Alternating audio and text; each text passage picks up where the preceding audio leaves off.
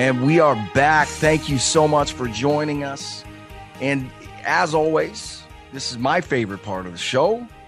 Get to interview uh, an expert in the field that hopefully can bring some clarity to us. And, uh, you know, this is a macro market. This is a macroeconomic driven market. It's all about macro. And when we're in that situation, in my opinion, there's only one guy to talk to. It's my main man, Tony Greer. Tony, great to have you back on the show, man. It's been a long time. How are things?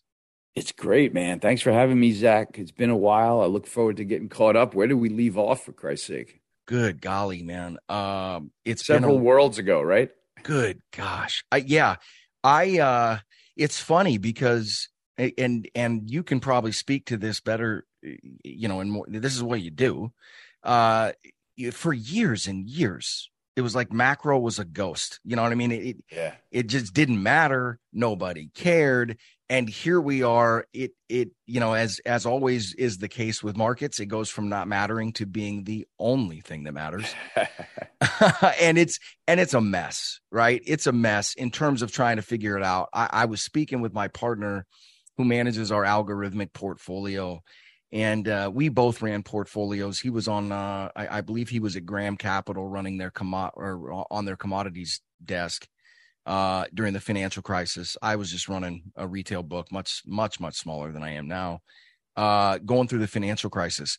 This has been decidedly more difficult, at least from our perspective. Kind of give us just an overview of you know what's going on in markets what's driving things and then we can kind of dig down into the finer details yeah, Zach, that's that's a good way to put it. Um, a good way to get started. All right, it, it definitely starts with the macro. Um, I think that we have to start in the rates market, right? I mean, you know, the yield differential right now between the U.S. and you know Japan. Let's start with that, right? Dollar yen blowing through 150. Right. The reason that's going on is because two year uh, two year notes continue to press new highs. Um, we pressed the high of 465 this morning the 10 year in Japan yields zero. right. So that's why there, that's why there's a constant run to buy more dollars, um, you know, and own the U.S. paper over Japan. That's why that the dollar is wrecking that part of the world. Right. We've got dollar yuan, Chinese yuan now, you know, through historic levels that we haven't seen since 2008. We've got the Bank of England intervening in the gilt market to lend a bid there because it went bidless for a while with U- with UK yields spiking higher. Why do we yields spiking higher? Because of the political posture of basically of the um, net zero energy policy. Right here in the U.S. and in Europe, we're going net zero. We're getting off of uh, fossil fuels. We are moving the center of the sort of commodity based hegemon from the US in oil over to China in metals so that they'll be the center of the you know the new economy. And what's gone on with that attack on supply is that we've seen massive commodity inflation most notably in the energy space. So since that energy inflation just doesn't seem to want to go away the commodity inflation just doesn't seem to want to go away headline inflation does not want to subside. That's why the rate market is keeping the Fed's hand to the fire and saying, we're not letting you pivot. You've got to worry about inflation. And so yields keep shooting higher. Higher yields are wrecking certain areas of the market, starting with housing, right? The housing market's come to a full stop. If you had your house up for sale with rates at zero, take the for sale sign down, right? Rate, rates are at 6% now. Nobody's looking to pay that right? And nobody's looking to pay, to, to pay for a mortgage at that level. So, you know, with that coming to a grinding halt, it's going to have a, uh, you know, that effect rolling through industry where that's going to slow down various, um, you know, subsectors of that industry. Um, and then you've got the equation over in Europe where, you know, you've got the Dutch TTF natural gas price backing off but you've got a lot of heavy industry shutting itself down, right? Zinc smelting in Europe is down to almost zero. Hmm. They're they're they're operating at about 30% of their fertilizer creation capacity right now because natural gas prices and therefore ammonia prices are so high. So that's a little bit of the rundown behind what's driving the rates market and why that's had so much pressure on you know stocks and bonds quite honestly right? It's the year that nothing is working. And so you know in this scenario the only thing that you can find that's working are E&P stocks you know and, and oil services stocks. And those are still the sectors that are you know up on the year. And I think that when portfolio managers are getting blown out of sectors on the downside, like, you know, social media and cloud storage and, you know, some of those subsectors of tech that have gotten destroyed, they look to roll into a sector that's still performing. And in my opinion, the energy sector is still intact, um, you know, and, and poised to make gains on the year. So that's my initial data dump. I want to make sure I get the floor back to you for some questions, Zach, and you can guide this wherever you want to go. No, man, I I know you covered a lot there. I yeah. one of the one of the things um, you know, pivoting over to the energy side, one of the things that's fascinating to me is you know, and, and you and I both know how tricky markets are. So so you know, I'm not saying that I know what's gonna. I don't. You know, I, I, I tell our listeners all the time. The only guy whose opinion doesn't matter is the one who tells you that he's certain, right? um, so eh, when when we look at what, one of the fascinating things I think about the energy space and the energy stocks is despite all this talk, despite all this fanfare and people going, "Oh, it's performing so well." Tony, these things are still dirt, dirt cheap. Um, you know, and and I there's some cheaper than others, but I kind of look at that, you know, you, you hear the bull and bear argument. People like, well, you know, you got to get out of these things because oil's going to 65 or 70. And I'm like, well, A, we don't know that. And B, have you done the work on these things? Because a lot of these things at 65 to 70 are still bloody cash machines. Um, do you think where where where is your outlook? I, I'm of the opinion that everything going on in the world is going to lead to demand destruction. I think you're already starting to see it. Um, how hard? Where where do you see oil going from here? What do you think we're going to be range bound? What what is your feel on the energy markets in general? Yeah, Zach, I think that there's a really great trade lining up. I really do. Right. I, you know, we, if you pay close attention to the energy markets, you know that the, the standout seller has been the SPR release. Right. Right. And so we've got the Biden administration being, you know, opportunistic with his midterm petroleum reserve. Right. he, he decided that is no longer strategic petroleum reserve. It is his midterm petroleum reserve that he is going to use to try to get gas prices down. If you notice, you didn't hear him say anything about gas prices um, after he quietly and secretly signed the executive order on the first day he got into office that shut down drilling and shut down leasing on federal lands. Right? There was no communication about that.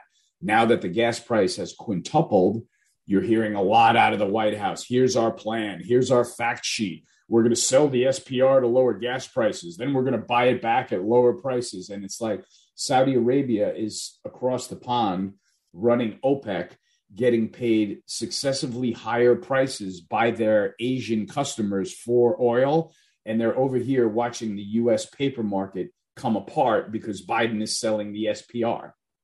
Right. So you've got a situation where OPEC is going to continue to tighten to account for whatever lack of demand that we're going to see in an economic drawdown.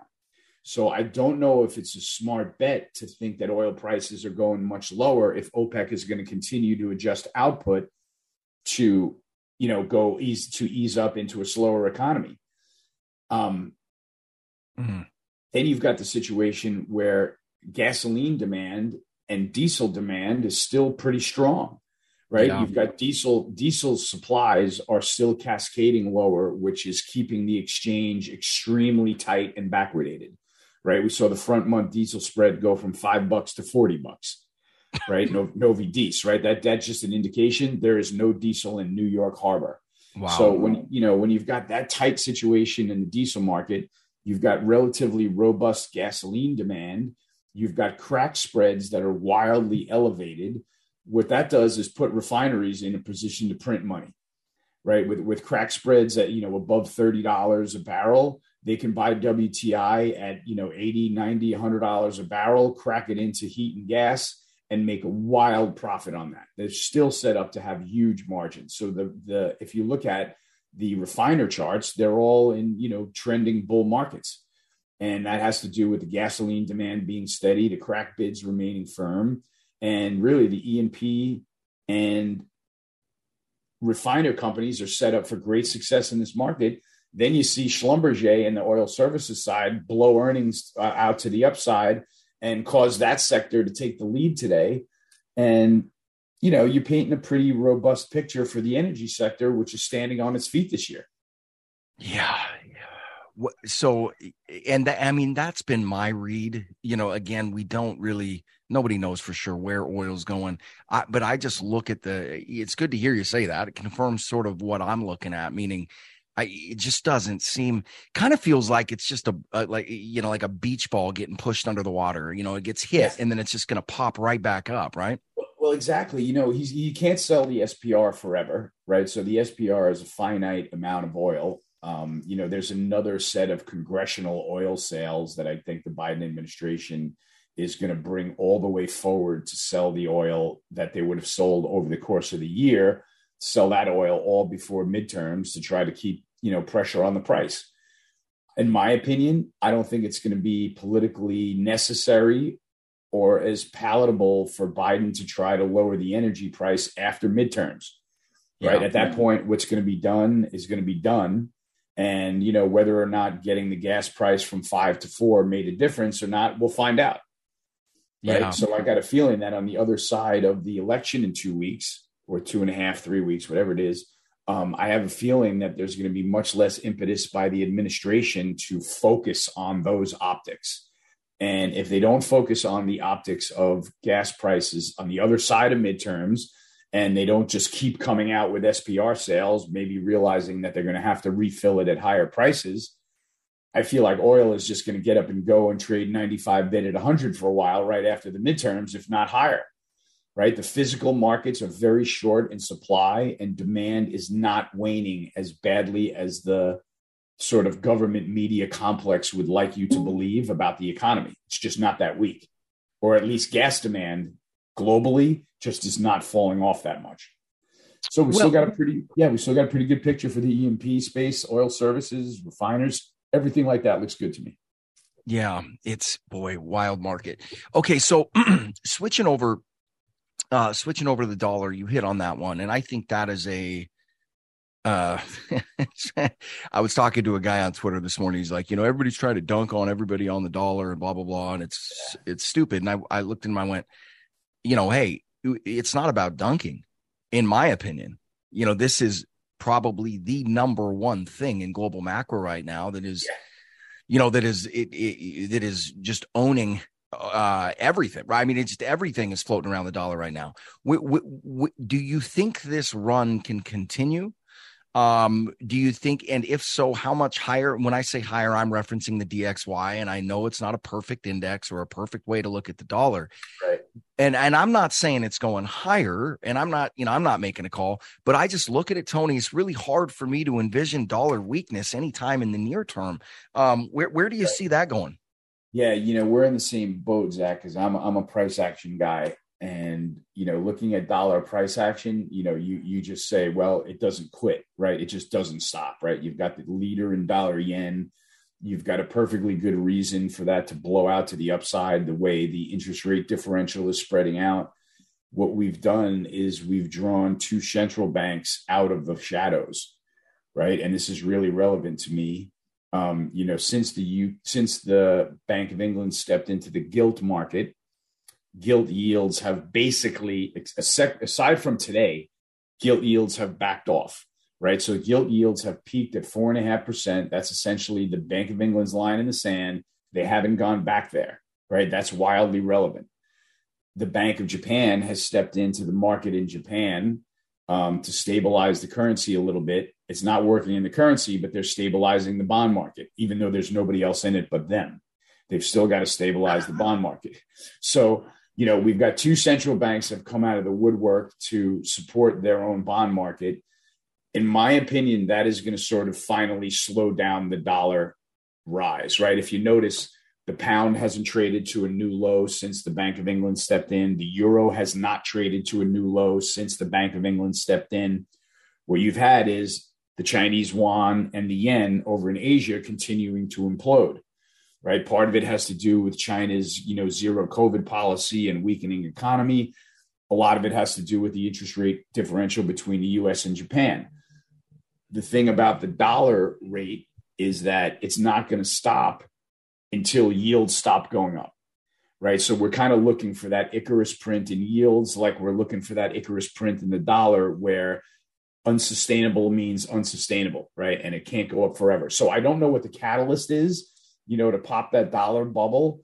Um, you know, we may have to just get to a point where we have an absolute dislocation in the bond market where we finally get a tradable low in bonds right? Treasuries have been a one way train lower all year. The only chance we have at respite now is if there's a dislocation lower that you can buy, right? A capitulative type of move where you see yields dislocate 50 basis points higher and the bond market coming apart in the pre market, and then finally potentially getting back on its feet for a total reversal moment, right? That's the only way that I can think of that we're going to get to that capitulative point and the bond market's going to stop right? So we're at least we're getting to some levels like I tweeted out this morning in two year yields. You know, at least you, as you approach five percent now, you're approaching a level that you look back on historically that was a recent peak, and you say, okay, maybe it'll hold there. So if some of these rate level rate markets finally find their peak, the dollar will eventually work its way out and, and finally sell off. And I think if the dollar backs off, Zach, we're going to get a really, really good spin out of the commodity market. So you know, I think you got to re- really be continue to be careful how you're positioned here. And I continue to tell my clients to stay away from technology and focus on natural resources. Yeah, I couldn't from your lips to God's ears, pal. It, yeah. Would you do you think it'd be fair to to to look at this and and tell me where I'm wrong, but I'm I, I'm looking at this whole bond dollar situation right now, and it really seems to me like you've got a bit of a doom loop going on, right? Mm-hmm. The the higher the dollar goes, the higher the demand for bonds goes, right? And just kind of re. It, do you think that's an accurate way to look at it? Do you think that's or or, yeah. or, or am I looking at it wrong? Yeah, no, Zach, I haven't. Yeah, you know that makes sense. You know, unfortunately, you know it is a doom loop. You know, like we we we are not able to get out of it. You know, we're not able to. It, it sounds like a doom loop. I feel as reflective of the difficult predicament that the Federal Reserve is in. Right, with with the Federal Reserve, they had been trying to spark inflation for years. Right, they finally got what they wished for. Now they can't get the toothpaste back in the tube right? Now they're now they're literally kneecapping the economy to try to slow demand down because the federal reserve knows that politically the attack on supply is not going to stop. The attack yeah. on supply is never going to let up right? What are they telling you about how they're going to react to this energy crisis? Stimmy checks bro. More checks. Checks on top of checks right? Stimulus plans on top of stimulus plans. What are we going to call them? We'll call them the Inflation Reduction Act. These people don't know. right? You just name it that. And then you actually have every senator in Congress go around and say, well, we know this is going to cause inflation. But the sheeple don't know, right? So the Biden administration is going to keep on doing what they're doing. We got to we got to get more gas to put out this fire right? Uh, so, it. Uh, so pivot to go to the Fed for a little bit, and and the reason, the reason I, I th- this was probably the thing I was looking forward to talking to you most because you come at it from a, I mean, let's be let's be honest, right? And I don't mean this in a pejorative way, but there's just a lot of charlatans in our business, you know, that want to stand. Well, this is how it's going to play out, you know. Uh, and you approach it from just a, a complete, just like you said, price action. You're looking at markets. You're looking when I look at what the Fed has done so far, all of this talk about are they going to raise another 75? And again, correct me where I'm wrong, but I'm looking at it right now going raise another 75. If you yeah. just hold here for another six months, you're going to implode this entire economy. I, I, don't even think they can hold here. And now I'm not saying they're not going to raise again. From the sounds of it, it sounds like they are. Do, do you think that this economy can operate in a way that's acceptable to the Fed? Uh, at, with, with rates where they're currently at? Man, that's a really hard question, Zach, because I'm not an economist. You know what I mean? So, yeah, um, I do hear you. I do hear you that you know rates are becoming you know economic activity prohibitive, right? We, you know the housing market came to a stop, right? It was the hottest market in town. It was the only bull market in the, in the that we could look look at in the U.S. and Canada, and it came to a grinding halt when rates popped off, right? So I agree that is going to have it's going to cause um, issues in the economy, but there's always a bull market somewhere, right? And and I feel like that is why um, that is why the market may be able to sustain higher rates. And I don't know if the economy can, but I think the market may be able to because you know you see, like I said, you know everything natural resources is up on the year and rallying still so, you know, I, I just look at it from a perspective of there's a bull market somewhere, and that's why higher yields aren't destroying the stock market, right? What they're doing is destroying technology. They're destroying all the growth stuff that everybody's been financing with zero interest rates for the past 20 years. And it seems to me like it makes sense for the money to come out of those sectors. At the same time, it also makes sense for the money to come flying into the E&P sectors because, as you pointed out earlier, they're still cheap right? Yeah. With oil at whether oil's 75, 85, 95, a lot of these E&P stocks are still cheap. And I think Exxon is reflecting that by trying to break through the top of its range. You know, so go ahead, go ahead. It, no, it, and it should be. I mean, I, I again, I mean, you look at what I, it's just a perfect storm for these things. And guy, you know, you you you and I have been talking about this one for a while on the energy side. I mean, we were beating the drums on this over a year ago. Um, but I, it's just also the setup for them, right? I mean, these things came into this lean and mean. They had to to survive, for God's sakes, the last eight years. You know, it was just one lashing after another. Um, and so you just came into this situation with clean, you know, the survivors with clean balance sheets, ridiculously low valuations. A lot. Of, then the other one that's interesting, Tony, that I don't think gets enough look in the E&P space is the nat gas aspect. I mean, you look at the way yeah. these things are priced and understandably so. I think a lot of their nat nat gas assets got completely written off in the last 10 years. You know what I mean? Because it was it was a break even for the or maybe maybe it was slightly profitable, but for much of the last 10, 12 years, the nat gas assets that these guys had were barely profitable if they were and a lot of them were i mean you know they all the pictures of a lot of these these producers burning that gas off because they couldn't afford to they couldn't afford to get it to the to the you know to the well or excuse me they couldn't get it to the uh, to the tracks right they couldn't get it to to the ship it, it was too it was more expensive to ship it basically than they could sell it for right um yeah. and then all of a sudden now those assets are cash flowing big time again uh i i it's it's um everybody talks about it it's kind of like price dislocation. People are going, I, I hear this talk, oh, they've run too hot. It's a crowded trade. Then you go back and look at them and you're like, well, I mean, maybe people are talking about it, but you still, I, we were looking at the S&P 500 yesterday. And right now, I think the energy sector makes up 5% weight yeah. in the S&P. Historically, you're like 11, 12. Yeah. So, I mean, you know, I, I, I cannot bring myself to get on that whole crowded trade uh, uh, narrative. I just, I, there's no evidence of it. Do you think it's crowded? Yeah. Well, put it this way. I mean, meaning, um, which trade is crowded?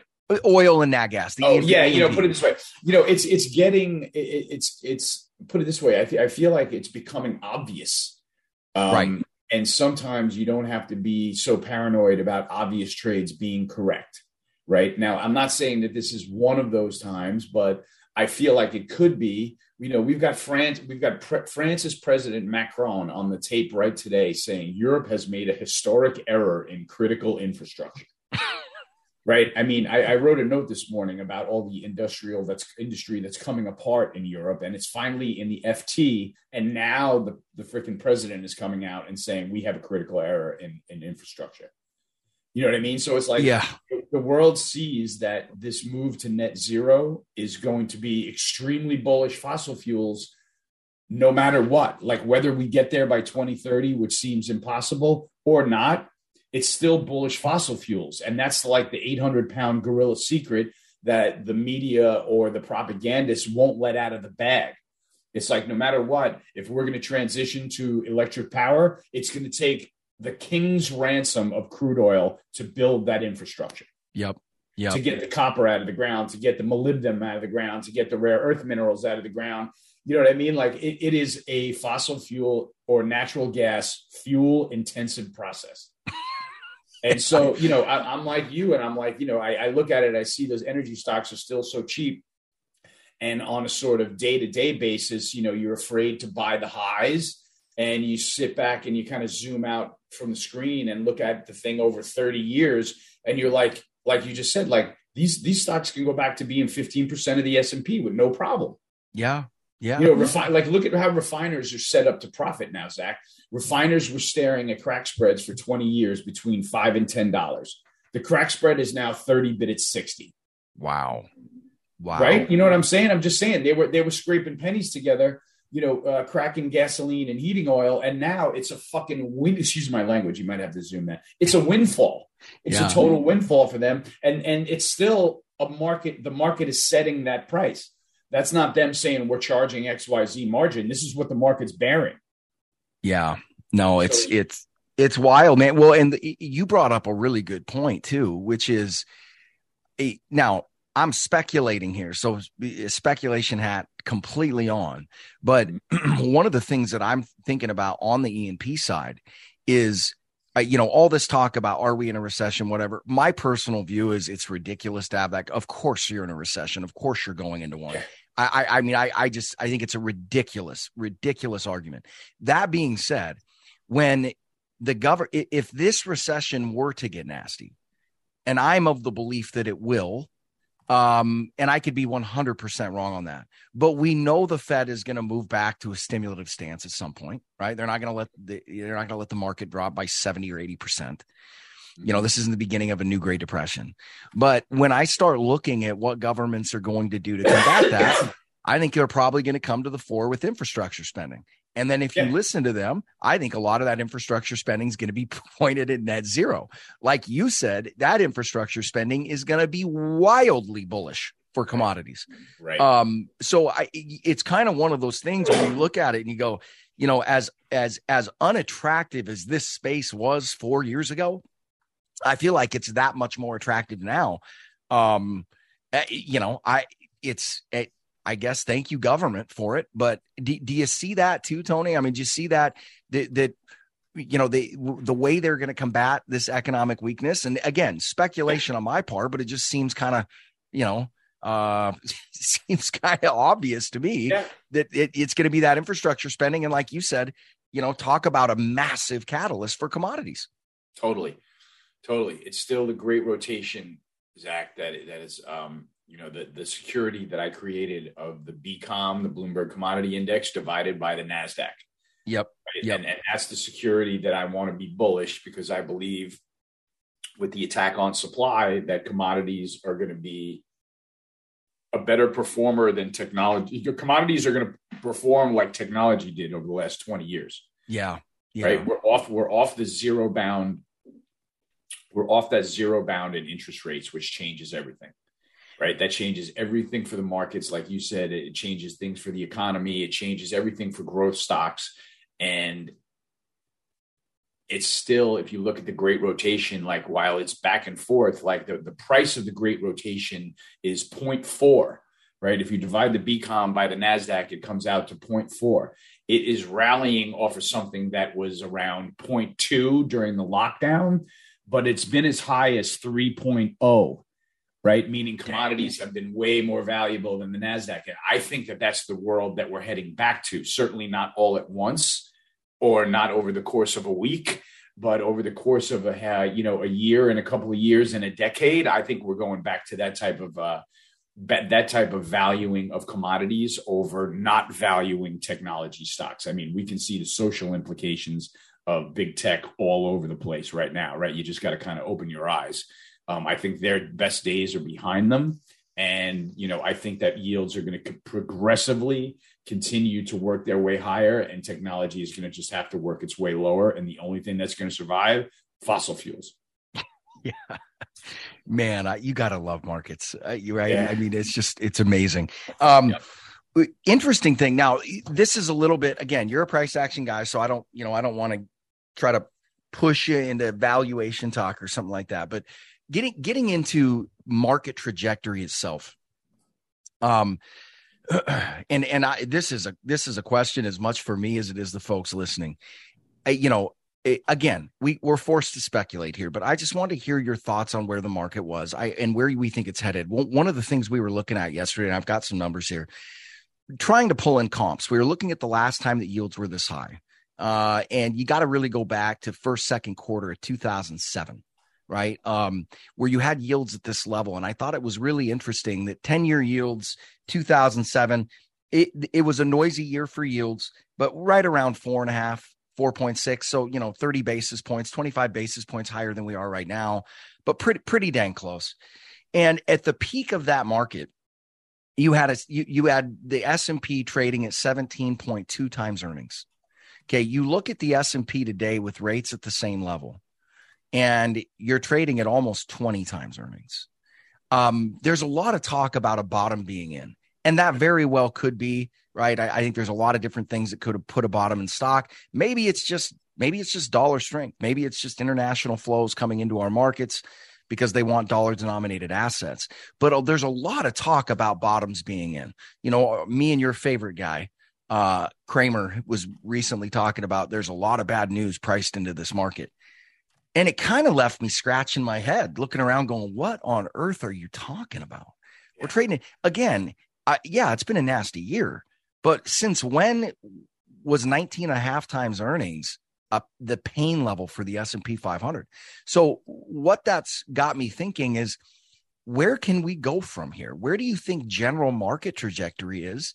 Um or is you know, I just I would just love to hear your thoughts about where you think we're headed on the S&P.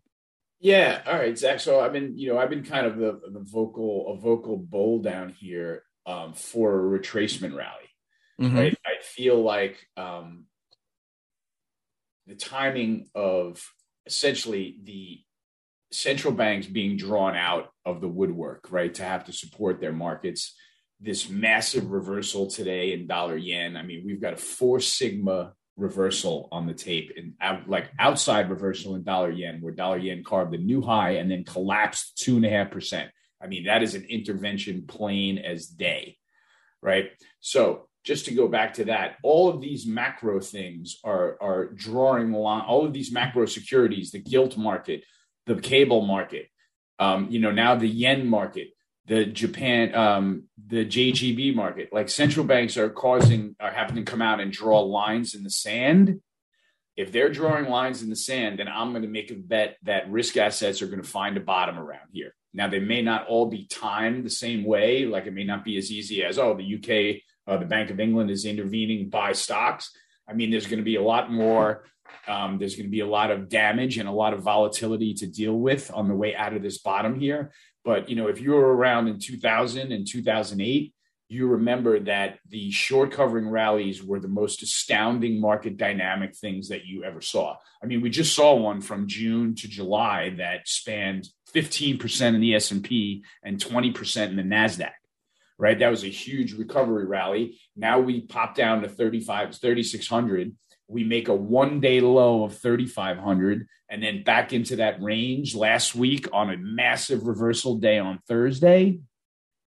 I'm going to tell you that's a good low for the short term. And I think that we're going to see a lot of violent back and forth for a little while because the price action still sucks and there'll always be a sector that gets a snowball thrown through the window when the curve is inverted like this and the economy sucks but i think that we're the next i don't know four or five hundred points in the s&p are higher.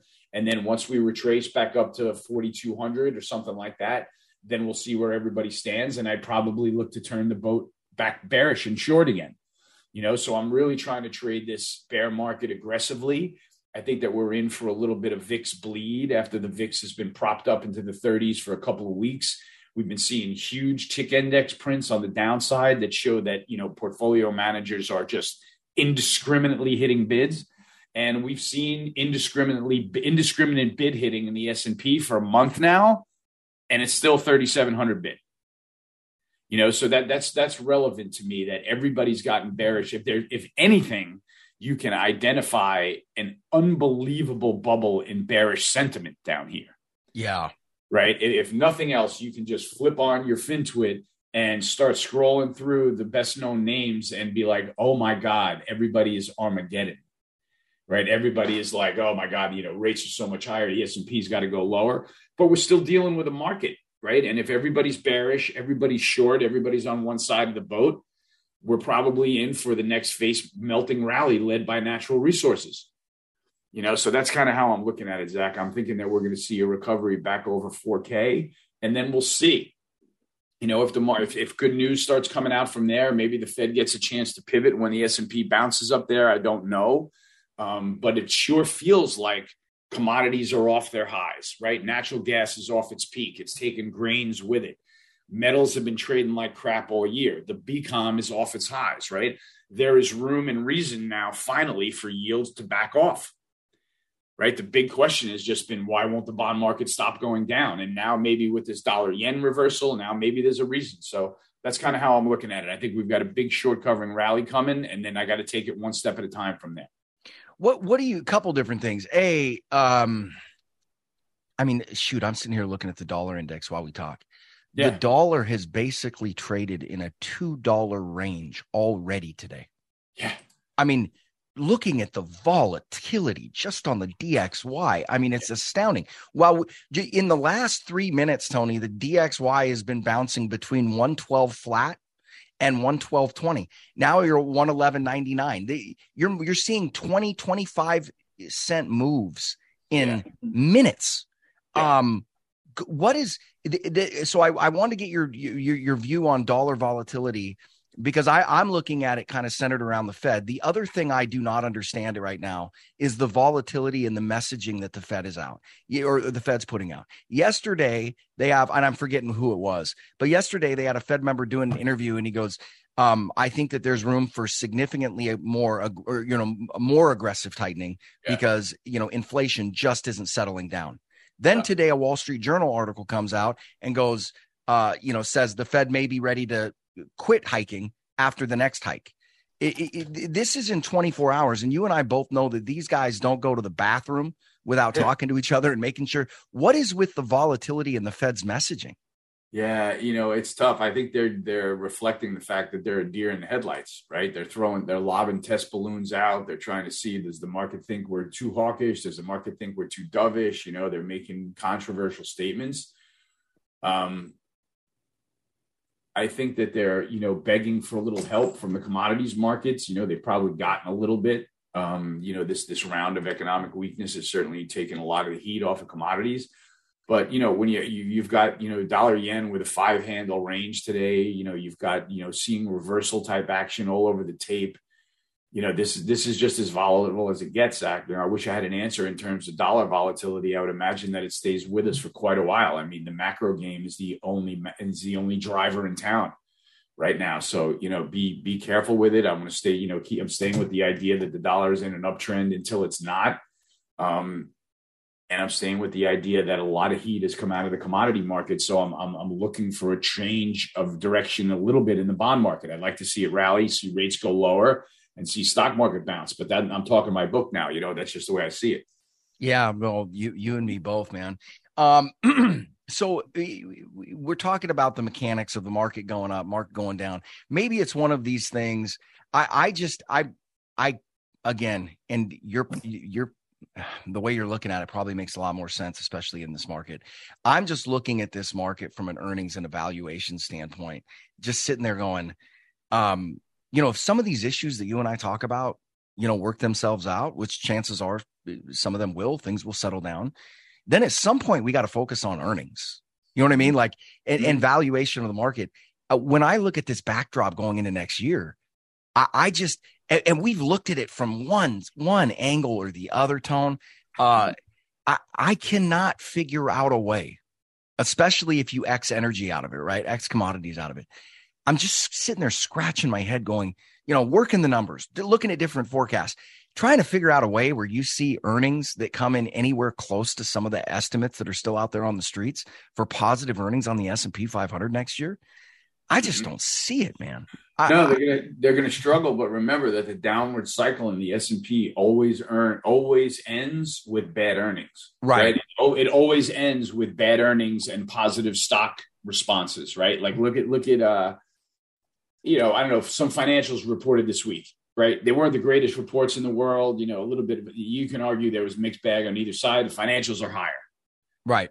You know what right. I mean? So I'm just saying, like, that's an initial tell. Like, there was definitely not blowout earnings on the upside, but the stocks are trading higher, right? All that means to me is maybe they've been beaten up too much given what everybody's perception is. Mm, you know, and maybe they have a chance to hold here and rally. But you know, you look at everything, and and and um, I, you know, that I would think that that is going to be the way now that we're going to go through and bottom here with a lot of volatility. Where going through this earnings season, you know, you're going to wake up every morning and there's going to be another snowball through the window, meaning another company that misses, right, and opens up lower, and the rest of the market says, well, the S&P is in uh, recovery rally mode right now, so we're going to buy this stock down 5% on the day. And next thing you know that the stock reported with bad news that opened down 5% on the day, closed unchanged. And over the next week it's up 3 to 5%. Yeah. Right? Those that's how this that's how markets bottom when stocks start going up on lousy news. I feel like we're set up perfectly for that over the next several weeks. Yeah, it's a little bit different. It's a little bit different, but it's somewhat reminiscent of uh, you know, it's fun. I'm sure you know this, but the record high PE ratio all time on the S&P 500 happened smack dab in the middle of the 08 crisis. Right? Wow. Right, because yeah. it, it just er, bank earnings went negative. S&P just earnings fell off a cliff. Yeah. And like you said, the stocks caught a bid at that moment. And so you had record high price to earnings ratio right in the middle of the financial crisis. Maybe that's something we're looking at again. The only difference I see this time is to me, it really, it, it increasingly is starting to shape up quite a bit like the 70s. Um, yeah. you know, it, it's going to be different this time. It's not going to be, you know, exactly the same.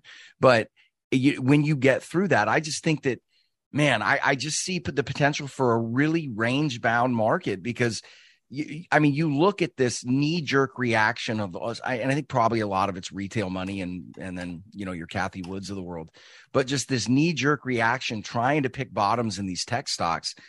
I just don't see it, man. I I just like you said, I I think yeah. I think at best tech continues to be an underperformer, yeah. um, and I just think their earnings are going to come under massive pressure.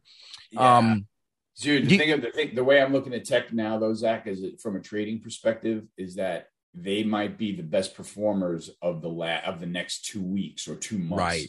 Right. You know I mean? Like they're they're so beat up by the law of small numbers, you just might see some unbelievable percentage returns over the over the tech bounce. Yeah. I mean, somebody these stocks can bounce 25% and still be at, you know, massive resistance and in a bear market.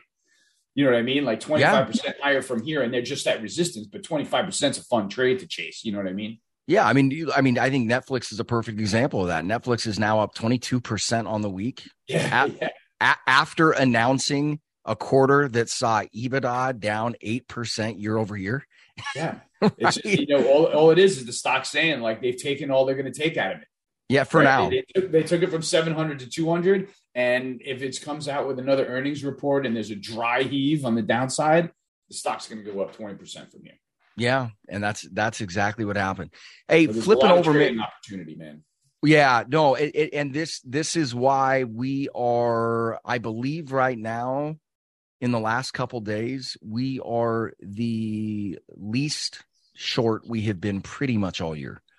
Uh, we got a couple couple small hedges in place, but it just you know you hate to rely on guts and rely on feel, but you're you, you know gut feelings. But you're looking at this market, same thing. It just it, it's had every opportunity, every fundamental reason to crater, and it just refuses to. Um, and I, I, I, you know, from where I'm sitting here today, I, I think that's telling you something. And uh, it seems like a good time to get out of the way. Like you said, I just I feel that big counter trend rally knocking on the door. Um, it's flipping over to China, man. Now this is a black box. A, how much work do you put in looking at what's going on in China? And then B, when I look at what's going on in rate markets, when I look at what's going on in the dollar, I cannot help but to think that they just they've got to be under serious duress, aren't they? Yeah, uh, I, I, would say so. Um, sorry, Zach. I just had to answer something on my. On no, my you're fine, man. I, I apologize. Sorry about that. I just had to type to somebody. Um, get me back on track here. Right, just to, talking about China, right? Oh, Looking China, at yes, yes, sorry, sorry, no, no. I, I, had an answer to your question in my head. Um, you know, you, you can only take what comes out of there at face value. Unfortunately, right? Everybody's skeptical about every piece of data that comes out. In my opinion, I feel like they're keeping the lock. They were keeping their zero COVID policy intact to use to be able to wag the global economy. Right? If you notice when the heat came when the heat got turned up on Biden about inflation, all of a sudden there was a lockdown in China. Right. right. So I feel like China is helping Biden manage his inflation issue with the lockdowns, right? They're they're saying, oh, we got a couple cases here. We're going to lock down several million more people. The whole world says, oh, slower economy. The market reacts to that, right? So I don't spend any time studying China. I just try to study the reactions by the markets to the moves that they make. You know, and I think the only way that you can keep an eye on China is understand that they probably, as we've been told, you know infiltrated all areas of our you know academia government and uh, you know media. So it's something to really be careful of.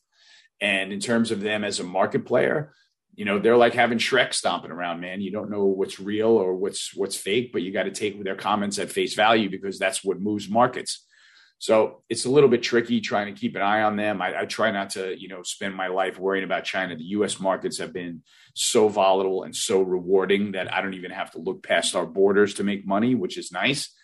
So, you know, I'm really focused on the story here, and the, and the China is just sort of following the narrative about, you know, how they're driving, you know, how they're driving the world towards, you know, battery power, and they are the world's biggest carbon emissions um, violator right? right? So it's kind of like you're, you know, you're dealing with a totally, totally fake and a totally fugazi market player here in China. Yeah, no, it's it's that that talk about a black box and opaque picture, man. So yeah. what else what else do you see out there that we need to pay attention to? Oh, one other thing I want to tell you. Now, this thing is you and I have discussed this before. Uh and so I'm not I'm not trying to push you somewhere you don't want to go because in the past you've just said, nope, I'm not going there. I don't like touching it. Nat gas, man. I I mean, this thing is like trying to ride a wild greased boar normally.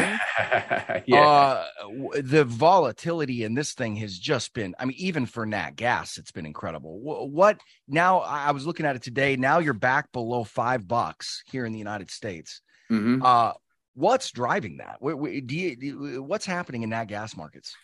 Well, I think that the sort of the way that it looks like it panned out was, you know, we were concerned about Europe having enough storage going into winter and being beholden to Russia for their nat gas. It looks like that that sort of drunken sailor buyer that we saw over the summer in natural gas that bought it up to ten dollars here in the U.S. and bought it up to two hundred euro per megawatt hour on the Dutch TTF, I would say that it's pretty obvious that that was Europe filling up their tanks. Mm. Right. So mm. Europe got in there, filled up their tanks. Right. As soon as we saw that spike in natural gas back off the highs, the whole media covered the story where Europe's got enough natural gas and storage to get through winter so they won't be beholden to Putin. That's great. What does that mean? If the drunken sailor buyer leaves the ring, prices are going to probably back off. And then you had the big technical breakdown in US natural gas with a sort of crash pattern below $6. And now you're seeing this all unwind, right? So what's going to happen is Dutch TTF prices are going to level off at a level down here and catch everybody asleep. And they're going to come back and rally again. And the US market is probably going to find a low and, and, and figure out a place to settle in and then rally behind it. Because if you look at the damage that's being done to European industry, um, and basically, you know, the Belgian PM coming out right, coming right out and saying, you know, we are facing the deindustrialization of Europe due to this energy crisis. Yeah, you know, you're talking about huge chemical crackers that you know are facing shutdowns, and the shutdowns are permanent and unreversible. You know, there's so much industry coming offline. There's steel capacity, steel making capacity coming offline, metal smelting coming offline. I mean, the whole place is coming to a grinding halt. So, you know, the natural gas is the tip of the spear, and this problem is going to come back. You know, the natural gas trade is over, but the crisis is in the third inning. You know, so we're going to have to see what happens. But, you know, maybe Europe gets through this winter and then has, you know, an issue over next summer and next winter, but the crisis isn't going away. And if they have to continue to shut in industrial capacity, man, it paints a really, really scary picture. Yeah, yeah. Well, and then that kind of gets me back. I mean, that kind of does a, a, loop back around what we were talking about. And this is what one of the things that troubles me. I think that everybody is looking so myopically here at the U.S. economy, and rightly so. We're the biggest, you know, the biggest boy on the block. That being said, forty percent of S and P revenues come from overseas. You you yeah. start looking at European consumers and then Asian consumers, and yeah. it's a head scratcher to think of how I, you know, a lot how these yeah. earnings aren't just going to get beat up. Oh, they're gonna. You know, I mean, look how much stronger the dollar is, right? The exporter is going to have to figure that out. So, you know, they're going to have to account for that somewhere. Right? Yeah, and that's I just I and that's one of the things I'm having a tough. Obviously, you know what you said is just it's just 100% true. There's no arguing it. The markets are going to bottom well before earnings do. At the yeah, same man. time, I'm just looking at this mess going, God, it's just hard for me to buy the idea that we're going to bottom around 20 times earnings well, on the S&P. Well, the S&P is on a 25% discount from where I was trading last year. It's getting yeah. cheap. Yeah. But I you mean, know? look at, but, but look at the drivers of that, right? I mean, the, the drivers of that, of, of that earnings boom, especially that we had over the last two years. Cause I, I think we were putting up, re- didn't we post record margins and earnings last year? Yeah, yeah, all that post-COVID demand, right? That yeah, that post-COVID demand that was really good to the economy. It put a couple of bubbles on top of a couple of different stock indices, right? Like put a bubble right on top of the housing market, right? Everybody was all at the same time. Everybody was moving out of um, moving out of blue cities, moving into their home office, building their home gym. Interest rates were still at zero, and then that changed overnight. I know it's unbelievable. Right? Yeah, so what, yeah, go ahead. There's still trapped length up there, in my opinion. I mean, there's a huge bubble in housing that's probably got to come undone. Yeah, it, it's it has been. I mean, again, no surprise to guys like us that we're watching rates and everything. Having said that, watching the market, the housing market, just hit a wall. I it's it's it's been a jaw dropper. Again, not a surprise when you see what's going on with rates. But yep. sweet Moses, I, I was looking at tone. I was looking at the number of uh, houses, right? Just the, the number of sales to to to to find a historical comp, it's not the financial crisis based on the on the speed and and and turnover rate of what do you call it? I just the you know how many houses are selling on a weekly or monthly basis. You got to go back to May of 2020 when it was illegal to have an open house, right? I, that's the pace at which real estate is moving right now, right? Yeah. Uh, it's it's a jaw dropper. Anyway, ma'am, I know you got to run. We've soaked up a bunch of your time. What else is are we paying attention? I mean, the the market volatility is unbelievable. I've never navigated a market this crazy. Yeah. Um, what what are we not talking about? Where where where do you think the puck is going, and what should we what do we need to address here in closing that we haven't already covered? Let me try to think of something if there's an area that we haven't touched on, Zach, because I really believe that in times of high volatility, you can try to keep it simple and and trade the trades that are developing in front of you. And by the trades that are developing in front of me, I think of things like, you know, the S and P just just fell from 4,400 to 3,600 in a straight line. Right. Right. During that period of time, energy stocks remained above their 200 day moving averages, broadly speaking. Right. So if I'm looking at this sector that's in a bullish uptrend and I've got the S&P backing off to a level that I think it's going to hold from, and I've got these energy stocks that are still in a bull market and sitting here into support, but the best performers on the year, I'm going to say that those are going to be the ones that are going to finish the year on their highs up the most that they've been on December 31st and i just think that that's the that that is really the simplest and and best way that i can figure out how to how to have somewhat of an edge in taking some risk right? We know that biden's selling the spr around midterms and that it's probably going to let up on that idea after midterms because it's going to be too late. If that's the case man i mean oil is literally and oil stocks are still being held down like a beach ball underwater you know so I'm, I'm a little bit myopic right now because i feel like this trade is lining up so well. But versus versus the opportunities in the field you know maybe you get some big bang for your buck out of being long tech for a bounce out of here or something like that. But it still goes against my sort of fundamental backdrop of wanting to be long commodities and short tech with the idea that rates are going to stay higher for longer. So that's why i'm going to stick to my knitting. I'm going to stick to the energy trade that i've piled into and I've been, you know, kind of upsizing on this energy dip and I'm going to let the chips fall where they may. Right. Yeah. If, if they, if, if they wind up breaking these uptrends with another 20% slide in the S and P, maybe they'll get me out. right? But the S and P is going to like I don't know what you would do next if you got short down here. You're looking for another ten or twenty percent. And now you're seeing stocks like Netflix rally and Pfizer's rallying and Schlumberger is reporting and rallying. And I just don't know how you're going to make money on the short side from here with everybody so negative. So yeah. that's my kind of market wrap for the for the for the last word, if you don't mind. I love it, pal. Well, hey, thank you for joining us, man. Great. It's been great catching up. Been way too long. Uh, and Tone, I, I'd be remiss if I didn't mention this.